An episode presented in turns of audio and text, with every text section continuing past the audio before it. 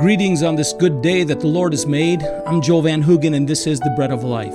Our program is presented by the International Disciple Making Ministry Church Partnership Evangelism. I encourage you to learn more about the amazing work that we're doing all around the world.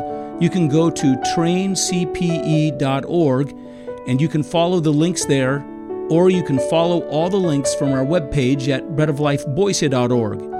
There you'll also learn about our Missions Church Fellowship in Boise, Idaho, and it's from that fellowship that we share with you God's Word. Our message under consideration is a conclusion on the topic of what Christ taught about the cross. We are ending with four places where God takes us in order to view the meaning of the cross. We'll put the tape back and cover the first two points again today. Those places are the temple, where we learn of God's wrath against sin and the way that that wrath was diverted from us onto Him. Then in the marketplace, we'll see that Christ came to buy us back from our own enslavement to sin with his precious blood. And then we'll go to the courtroom where God won the case that set us free, justly free from the penalty we were facing. And finally, we'll go to the home and see that his salvation has brought us back into the arms of our loving Father. That the wages of sin is death, and must be a punishment made and required, and this is called propitiation. The idea is in propitiation that God diverts his anger against sin upon the sacrifice. Paul says in Romans chapter 3 verses 24 and 25 this. God has set him, Jesus Christ, forth to be a propitiation through faith in his blood. He is the one who averts God's anger against our sin. In 1 John chapter 4 verse 10 says, "Herein is love, not that we loved God, but that he loved us and sent his son to be a propitiation for our sins." The temple sacrifices day in and day out bore the message that a loving God hates sin and will vent his righteous anger upon and wrath upon its object, but that God in love has made it so that another may bear the brunt of his wrath upon itself instead of it coming upon us. Another might be placed as the object of God's wrath and judgment in order that, that we might escape that wrath and judgment, and that God's fury against sin might be appeased in another. Though he hates our sin, he loves us, and he diverts his wrath away from us and upon himself. And we see this in the temple. You've not seen that before. You've never gone to the temple and seen it, but the Jews would recognize it. The Jews would have understood it. This portrayal and this picture of God's judgment against sin and the turning away of the wrath of God's judgment against sin upon the object of the sacrifice. The second one is the cross is this place of redemption. And now God takes us away from the temple and he brings us into the marketplace, the slave marketplace. Their individuals have bonded themselves into slavery. Oftentimes, they've run out of their resources. They have to raise some funds. They have some debt to pay. And so they give themselves over in bond to slavery in order to pay whatever debts they have. And the image here is that because of our sin, we have sold ourselves into slavery. We've enchained ourselves and embonded ourselves to sin and slavery. And Christ has come to buy us out of slavery at the cost of his own life. He gives his life in our place. He gives himself up and surrenders himself up to our chains in order that we might be set free from that bondage ourselves. And then he enters into death and he breaks those chains. He overcomes our bondage and sin. In 1 Peter 1, verses 18 and 19, Peter calls us to live worshiping God, knowing this, knowing that we were not redeemed, that means bought, with corruptible things like silver or gold from your aimless conduct received by the tradition of your fathers, but with the precious blood, that means the precious life of Christ, as a lamb without blemish and without spot. When Jesus is speaking in Mark chapter 10, verse 45, he says, I have not come to be served, but to serve and to give myself a ransom for many. And that word ransom there means the price of redemption. I've given myself as the price for your redemption from your captivity and slavery and sin. Christ has set us free from the bondage at the price of his own blood. Just as God, through the Passover, set the people of Israel free from their slavery in Egypt, So God, through the price of his son, sets us free from the bondage of sin that we've bought ourselves in. Here's the third one the cross is the place of justification. Now, this is the image of a courtroom. The first one is the image of a temple and the sacrifices that take place in the temple. The second is an image of the marketplace where slaves are sold and held in chains. And the third now is the place of a courtroom where judgment takes place and sinners are judged and the punishment is set before them, or where they are set free and they're declared not to be liable for any crime. And the Lord Jesus has paid the penalty for our sins, and He's justified us in such a way that we are no longer liable for our crimes because he's paid for the crime himself. It's not that we've not committed crimes, we have. But he's come to bore the penalty on our behalf and has extended to us in our sins' place himself and credited to us all of his righteousness. Our sin goes on him, his righteous life comes upon us. We receive this by faith. We can't work for it. We simply look to Christ by faith and receive what he has done for us. He says, This is the cup of the new covenant which is given for the remission of your sins. Paul says this in Romans 3, verses 23 and 24. He takes together all these images that I've just given to you the image of the justification that comes to us at the law court, the image of the redemption that comes to us when we're bought back from the slave market, the image of the propitiation that's made before an angry God in the temple and he says this in Romans 3 23 and 24. All have sinned and fall short of the glory of God. Verse 24, being justified freely by his grace. There it is in the law court. Through redemption that is in Christ Jesus. There we're redeemed out of the slave market, whom God has set forth as a propitiation by his blood. There we are rescued from God's wrath. Through faith. Through faith. To demonstrate God's righteousness. Here's the final one the cross is a place of reconciliation.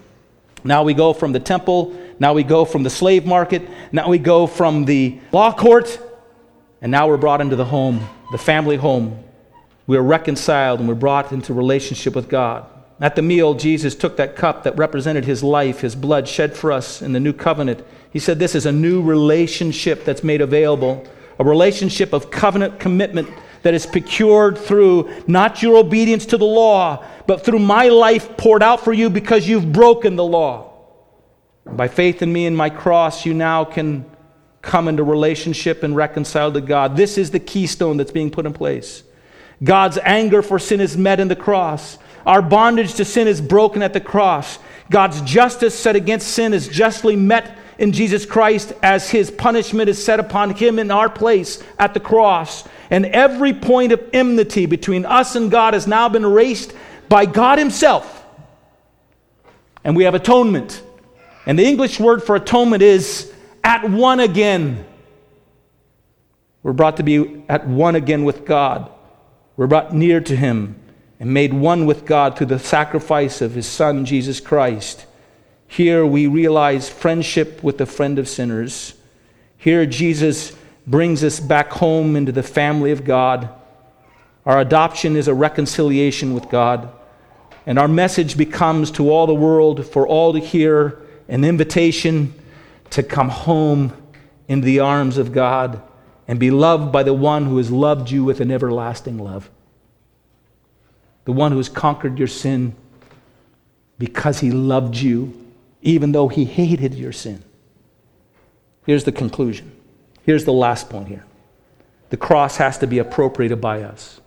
The Lord Jesus took this meal and he explained its meaning and its purpose. And then the Lord Jesus said, Take, eat, this is my body. Drink from it, all of you. This is my blood of the new covenant for the forgiveness of your sins. These words that Jesus is pronouncing to his disciples begin to make clear because they understood what it meant. They understood that they were embracing the sacrifice and the meaning of the Passover meal for themselves to rescue them from their bondage. And this began to make clear what Jesus was saying when he spoke all those days back. You know, in John 6, when he spoke to the individuals, those startling words where he said, Unless you take and eat the flesh of the Son of Man and drink his blood, you have no life in yourself. For whoever eats my flesh and drinks my blood has eternal life, and I will raise him up in the last day. For my flesh is food indeed, and my blood is drink indeed. You must eat my flesh, and you must drink my blood, in order that you might abide in me and I in you. Now it makes sense. He was speaking about a future event. He was speaking about a sacrifice he was to make. He was speaking about the cross.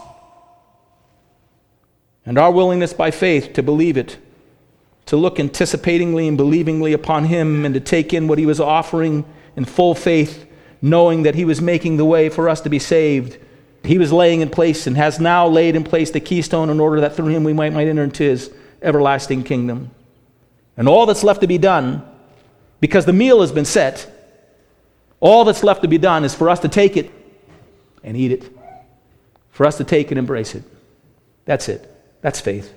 That's what he's offering.